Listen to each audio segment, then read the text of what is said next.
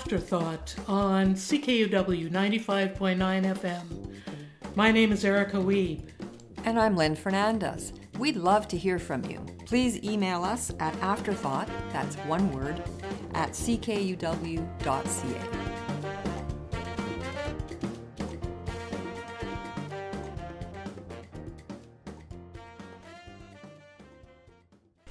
Hi, everybody. Welcome back to Afterthought. My name is Erika Wiebe, and this is part two of a conversation we started last week about the history of southern Manitoba Mennonites and whether there might be something in the history that helps us understand some of the current dynamics in southern Manitoba, including responses to the COVID pandemic, like vaccine hesitancy and anger over government mandates.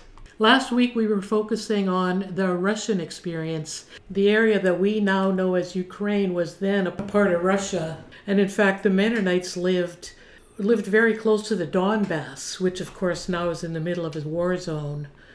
So there were several groups of, of Mennonites that lived there at that time. In the mid 19th century, one of these groups um, decided that they wanted to leave because they were feeling that with the change in government, their strong belief in exemption from military service and the desire to have their own education system was being threatened. So they wanted to leave. Um, my own ancestors uh, did not leave at that time. They thought that they could find a way to work with the local government while maintaining those same values that they held of exemption from military service and having their own education system. So they stayed. They didn't immigrate until after the Russian Revolution, when under the communist government there was hardship of various kinds, including famine, uh, general lawlessness, and uh, ultimately something approaching genocide. With various groups, including the Mennonites, being targeted, sent off to labor camps, murdered, etc., etc. But this other group decided to leave in the 1870s, and that is the group that ended up in southern Manitoba, as well as other places in North America. And that's where we're going to pick it up today. My guest for these two episodes is Ralph Friesen. Ralph grew up in Steinbach. He considers himself to be an amateur historian, in particular about Mennonite history, and he's written a couple of books actually that really inform this issue. One of them is called Between Earth and Sky, Steinbach, the first 50 years, and that's really the one that I use mostly as a reference for these two conversations. So I'm going to start by asking you, Ralph, uh, what it was that um, attracted this group of Mennonites to southern Manitoba. Manitoba was one option, had other options, and they did look at them. Of the 18,000 that I mentioned, uh, who immigrated in the 1870s and early 80s, the majority actually went to the United States. This whole territory, Nebraska, Kansas, Manitoba, uh, had been investigated or explored by 12 so-called delegates who had been sent by, by different denominations, actually, uh, among the Mennonites in Ukraine. So it was partly a question of, uh, for the Mennonites, which is most favorable for us? And those who chose, let's say, Nebraska, what was favorable for them was milder climate, reasonably good land, and pretty good assurances of they had to pay, but not much, something like $3 for 160 acres. So uh, probably the milder climate, maybe the fact that it was a Republican government, uh, that is a, a, a republic, mattered to them, although to me that one is questionable. As far as Manitoba is concerned, one Mennonite advocate for Manitoba was Jacob Shantz, who was actually an old order uh, Ontario Mennonite. He had interested himself in, the, in this migration project, and he uh, put forward Manitoba as a destination, and, and people responded to him because he offered. He also offered loan assurances and, and they did come through. The old order Mennonites did loan money, did lend money to uh, the immigrants as well as the, the government did. So when they investigated Manitoba or explored Manitoba, to be precise, southern Manitoba, it was both uh, what later became called the East and West Reserve on either side of the Red River. You know, the, the west side of that was quite favorable. The land in the area of Altona Winkler is good, rich agricultural land. The land in the Steinbach area, not so much, but uh, it offered more moisture. There was there was a lot of rivers and creeks, or creeks rather, and wells and low-lying areas, and good hay land, and and bush as well. So the opportunity for timber. So they weighed all these things and ultimately uh, looked at what they could get from the government, their privilegium, which is the word privilege, Latinized, I suppose. What would be the agreement? And the fact that the Dominion government was actually backed by uh, we, uh, Canada was a colony, like there was a monarch behind that, I think reassured them. They were accustomed to dealing with monarchy all their throughout all their migrations before that and to them. But this might have been an attraction to them as well. And then you talk in your book about, you know, there was a lot of hardship when they first got here, right?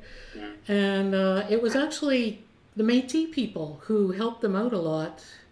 Yeah. Can you say more about that? The Dominion of Canada had agreed to, uh, under pressure from Louis Riel, the formation of the province of Manitoba. That was only a few years before, in 1870 through the Manitoba Act. So the Métis, according to the Manitoba Act, were allocated 1.4 million acres of land in Manitoba, in the newly formed province. The distribution of that land became a whole other story, but essentially it was land along the rivers, river lots. They had agreed to this, so they were, uh, in, in a sense, they were able to say to themselves, well, at least we've got our place to be we as Métis people. The East Reserve, where Steinbach is, was on the edge of some of that land. The present community of St. Anne was Métis. Maybe um, descendants of the Métis are still there. And on the Seine River. But uh, south from that, the land was reserved for the Mennonites. And so they became, in that sense, neighbors to the Métis, but they were not occupying the same space exactly. But then they would inevitably interact with these neighbors. And I think we can extend that to La Broquerie, possibly Saint Pierre, Saint Malo. Malo. They would interact with them, and uh, the, the, there are several accounts among the Mennonites who were uh, of that originating, original immigrant uh, venture, talking about the hospitality of the Métis. How, oh, like you, you could go to them, go to a household somewhere for wanting something, and they wouldn't let you go without coming in, sitting down, having a meal. I mean, that's such a I'm not sure what even to think about that because I, on the one hand, I think that's wonderful. They were they, they were that kind of warm people. On the other hand, did they know who they were welcoming? Mm-hmm. Uh, they they had a, an idea certainly that this was they, well they certainly knew these were settlers who came in to take over the contiguous land and, and farm it. But that didn't prevent them from showing extraordinary hospitality and, and showing their Mennonite neighbors, like, here's where the gooseberries grow, here's where the choke, you can have choke cherries. These might have been things not known to them in Ukraine. I don't know if gooseberries or choke cherries are found in Ukraine at all. But they were important to the sustenance of the immigrants. Well, yeah, it is very interesting considering, you know, the whole history of indigenous peoples. Uh, I mean, and it's yeah. not it's not um, just the southern Manitoba Mennonites that were unbeknownst to them involved in displacing indigenous people. You say you say yeah. unbeknownst to them, but I would say in a way they knew. Mm-hmm. I mean, as they as in a way they knew when they came to the, the steppes of Ukraine, yeah. they were displacing Nogai the indigenous people there. Ah. They just, I don't think it was a broad awareness, yeah. not a deep one either. Yeah. But certainly some of the, before immigrating, the Russian Mennonites raised fears and questions about the Indians. Yeah. And, you know, uh, so, and who's, will, will, we meet with trouble? Yeah. Uh, they were concerned about that. Even in the 1880s, where there would be uh, really cold weather and the trees would crack, some some of the settlers were, were frightened, thinking these are gunshots and the Indians are coming to get us. So uh, Yeah. they had some knowledge. They Uh-huh. just preferred to push it out of consciousness. Right. So again, there were splits that developed, right, amongst the Mennonite settlers there based on what kind of behavior is acceptable and what's not acceptable. I mean, in your book, you talk about things like four part harmony, which that's what has led us to develop a lot of musical chops, I think, uh, in where I came from, as well as the use of instruments in church. So, as some people believe that this was too worldly, that kind of thing, do you want to talk about some of those things? This is part of the vision of the founder of the Kleine Gemeinde that we mentioned before, Klaas Reimer, uh, and his concern about worldliness. His concern about worldliness extended to what I, I don't know if he articulated it this way, but it's extended to that which is beautiful. If it is beautiful uh, but doesn't have a use, then it's questionable. It entices us away, entices us away from the worship of God Right. we're, we're stealing God's glory if we get too involved with uh, beauty in any aspect, whether we're talking now music or personal appearance or art. Uh, alles verboten. No, we uh, th- these are all suspect and you know could be traps laid by the devil. Yes. Well, that leads directly into my next question, and I want to quote you from your book. And this is what you say The Kleine Gemeinde had been founded on the principle that a truly Christian community felt and practiced deep humility. This earnest interpretation served as a guard against arrogance, but also contributed to an ethic of constant striving in matters spiritual and economic. One was never good enough. One was always conscious of falling short of the mark and of the necessity for penance of some kind. The result was a certain anxiety and a certain joylessness in everyday life. Um, I, I, end of quote. So, a grim bunch of people. And I mean, some of this, I mean, can be I, I mean, I think all kinds of Mennonites can relate a little bit, at least, to that statement. And not even just Yeah. Mennonites, but, you know, I have Roman Catholic Yeah. friends who, who would say the same kind of thing. And I, I guess there must be, I would think, mental health issues that come out of this kind of ethos. Would, would you say that's true? Well, first of all, I want to say there was an offsetting factor, and that was humor, especially uh, humor expressed in the Low German language. You know, that doesn't get into the history books, but it was always part of the people. Yeah. So, at this parallel to the paragraph you mentioned, uh, I would say there was there was also and even a subversive kind of humor or ironic or undercutting of authority kind of low German laughter that uh, tried to, I think, was an, not a conscious way, but a way of counterbalancing all that grimness. So there was that. too. Interesting. Yeah. Um, but the idea that you're not good enough and you need to strive harder will certainly produce anxiety, uh, maybe a combination of anxiety and depression. So there was a there was also a word for that in pioneer times, which was Seelenangst. You you have fear for your soul. Uh huh. It had to do with your perceived eternal destination, heaven or hell. But you know, some people got obsessed with that. They, they like, I, I don't know where I'm going uh, when my life is over, and it paralyzed them, as you can imagine it might. Mm-hmm. So, yeah, there are. Uh, I would. I don't know what percentage of Mennonites of that time, of that pioneer era, suffered from mental health issues, as opposed to the rest of the population. There's mm-hmm. no way of knowing. But yeah, this would have been an issue. It was an issue.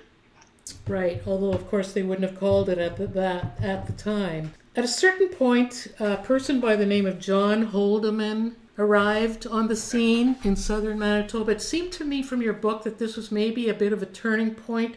Can you talk about what his influence was? It is a turning point. Holdeman was invited to Steinbach and Kleefeld and other uh, southern Manitoba communities by the bishop of the Kleine Gemeinde, the Manitoba bishop of the Kleine Gemeinde, Peter Toews. He actually had been in correspondence with Holdeman, who was uh, from Kansas and before that from Ohio. Also had Mennonite roots, but more Swiss Mennonite roots. Holdeman perceived, uh, and uh, well, going back to P- Bishop Toews, I think he was concerned about his flock. He was concerned about the Gemeinde, that they were, while not not so much worldly, they were spiritually dead in his estimation. Maybe it's no surprise if you don't allow four-part harmony, that's going to happen. Holdeman came with a message to these benighted Manitobans, saying, "Well, you're wrong. You, you, your belief is wrong, and there is only one true church." Which I happen to be leading, yeah, yeah, you're in need of spiritual renewal. So he spoke well, he spoke uh, persuasively, and uh, he also, Mennonites didn't trust this, but he also spoke of dreams and visions that he had. His appeal was strong enough that about a half of the Kleine Gemeinde decided, yes, you're right, we want to belong to the one true church, and you sound like you're it, we'll go with you. And so they split into what became known as the Holdeman or Church of God in Christ. And how would you describe that particular group? They also took pains to separate themselves even more from the world by virtue of the men having to wear beards and the women having to wear a head covering. Um, other than that, pretty hard to tell.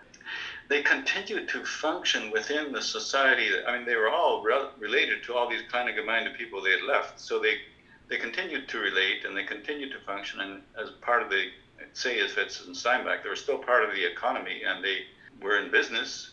They just kept this kind of separation. Well, Mennonites as a group are good at that, of being separate while still involved somehow. Mm-hmm. And this was just like one mini manifestation of that. It was it was rending though. The community was really torn by it and families were torn apart. Right. So it had an effect that you, you know we wondered earlier about Mennonites in southern Manitoba and deep conservatism or anti-vaxxer yeah. sentiments and the polarities that develop yeah. in, in, that kind of so polarities the polarities then in that context were as painful maybe more so yeah so we should get into in the about 10 remaining minutes that we have about the commerce that was going on and and uh, possibly because it wasn't the best farming land uh, the Mennonites were pretty entrepreneurial, hey? They started up businesses. Can you talk a little bit about that and relationship to how Steinbach grew? So I asked myself, is there such a thing as entrepreneurial genius? Because they seem to possess that. And here again, the original Kleine Gemeinde vision was anti-entrepreneurial. Yeah, in the sense that's, of, that's the irony uh, of the whole. Yeah. If you make too much money, if you become too wealthy, you'll become too attached to the world. It'll be worldly again. So mm-hmm. you have to.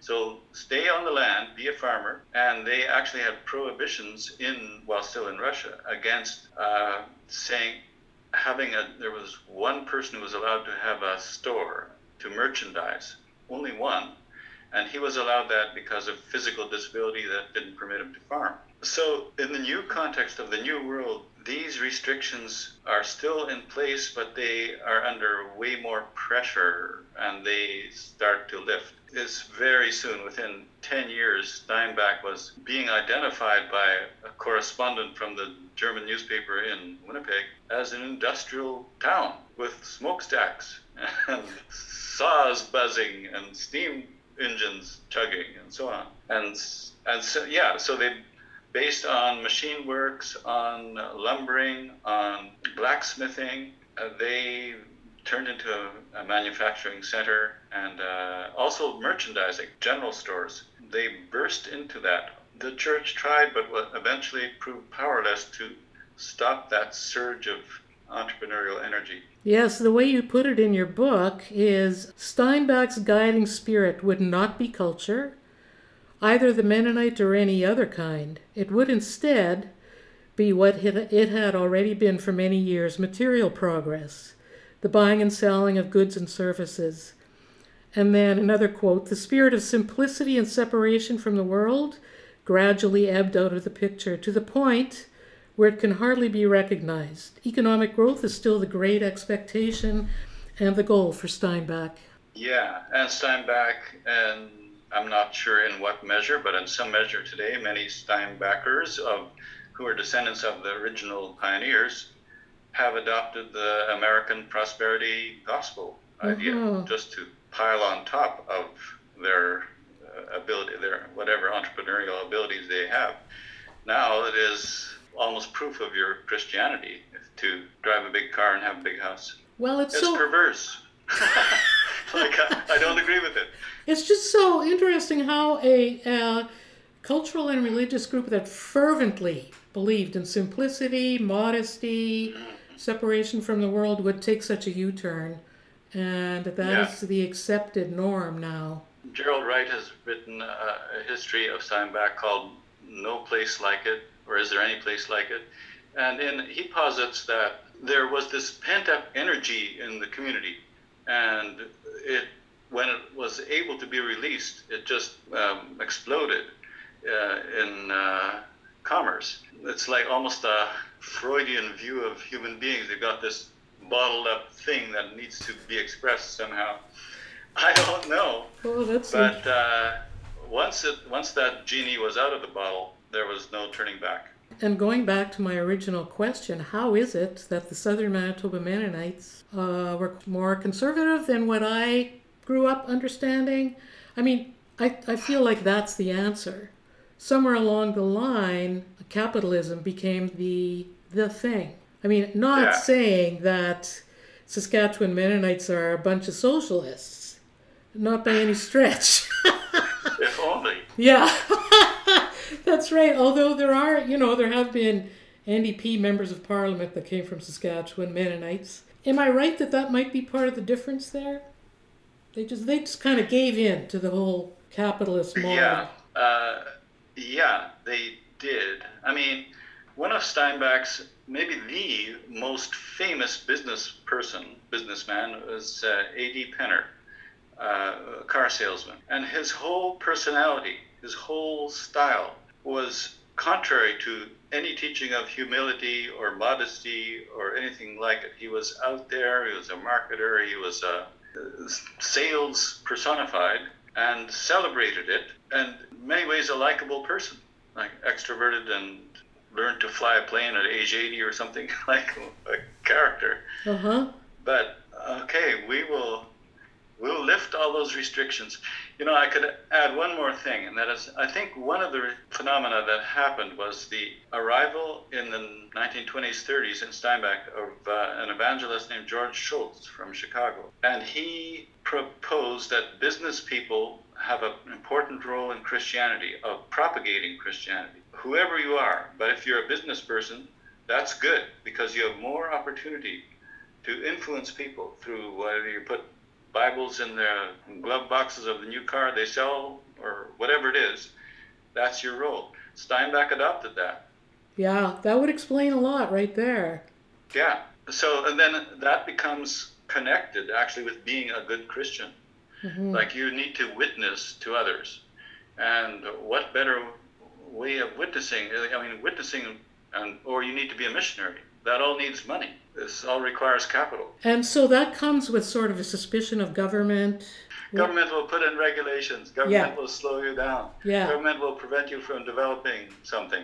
I wanted to ask you about this. In the 1920s, there was another group of Mennonites that immigrated to Canada. Actually, my ancestors who ended up in Saskatchewan were part of that group. But there was another part of that group that ended up in southern Manitoba. In my mind, we're talking about the Rusländer. Yeah, that's That what I'm talking. Yes, yes. So, I mean, we're all the same people, but you're different because you're Rusländer and we're Canadier. and you're uh, what? Sorry. We are Canadier. oh, You're a Rusländer. This makes a difference. You should pay attention to all these differences. Okay. We might forget what separates us. Uh, the Rusländer uh, coming to Steinbach particularly had an enormous impact. As, and I would attribute much of that to one family, the Vogt family. Two of the women influenced education. One, uh, one uh, founded a kindergarten in Steinbach. Another was a key developer of the first hospital in Steinbach, so healthcare. and uh, they also brought in culture to a level that Steinbach hadn't previously known. Suddenly, people are listening to the Metropolitan Opera on the radio. This was previously not known. Wow. As well, then Arnold Dyck, the editor of the Steinbach Post, the writer of the Koop enn Bua stories, and uh, right. a, a powerful influence on the community that way. But met with uh, some reservation by the residents who thought, oh, they think they're better than us, more educated, more. And they were. in, the, in a sense, Yeah. they were more educated and cultured than peasant residents of Steinbach. I mean, there's so much material, as you as as you've said, that we could probably go for another hour. But uh, Uh, yeah, this calls for uh, some other meeting over a bottle of wine. hey, sounds good. And I wanted to invite listeners who, you know, their whose ears might have perked up at some of this, who might want to weigh into this whole conversation. You you can be in touch at our email address, which is afterthought at ckuw.ca. We'd love to hear from you. And Ralph, I just want to give you a big thanks for taking the time to. Uh, I know you had to put, look back at some of your some of your writings to prepare and all of that. So I really appreciate it. It's been nice talking to you. Yeah, you are very welcome, Erika. And uh, as I say, I, I welcome the opportunity to review. Actually, it was good for me to go back and have another look at, at different things, including my own book, which I hadn't looked at for quite a while. Right. So it was good that way. Um, I would also add on a closing note, among, in all the aspects of southern Manitoba history, we should not forget Abraham H. Wiebe, 1892 to 1979, called the Licht von Bergfeld, the light from Bergfeld. He got his PhD in 1925 from the University of Wisconsin Well, look at in that. biology and zoology, and his PhD was the first Mennonite uh, in the East Reserve. Probably your relative. Who knows? Could be. There are so many Wiebes. but but look at that, eh? That's interesting. Before we sign off for today, I just want to remind listeners that um, you can find out more about Ralph Friesen's books at his website, which is at www.ralphfriesen.com.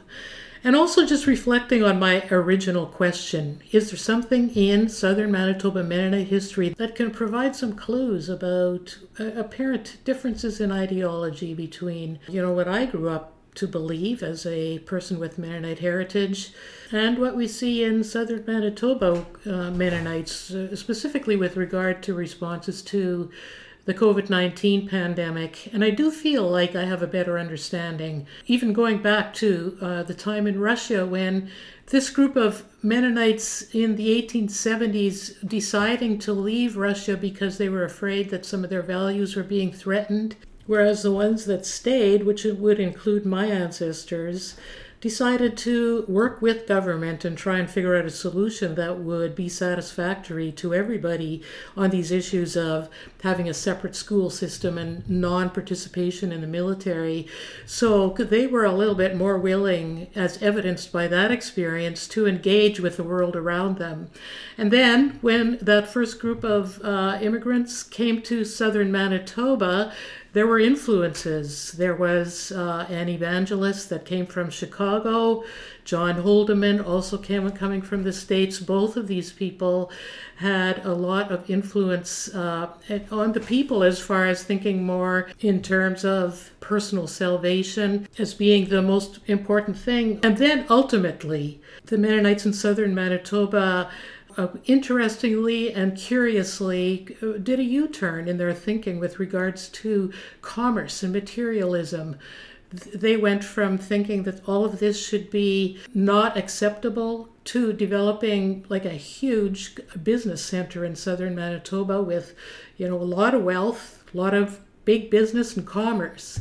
So those were all, uh, you know, interesting dynamics that do help to explain why there is sort of a suspicion of government and why there is perhaps more of an indiv- uh, more of an emphasis on individual and personal freedom. That's about it for today. You've been listening to Afterthought on CKUW 95.9 FM and as a podcast on Apple and Spotify. I've been talking to Ralph Friesen today.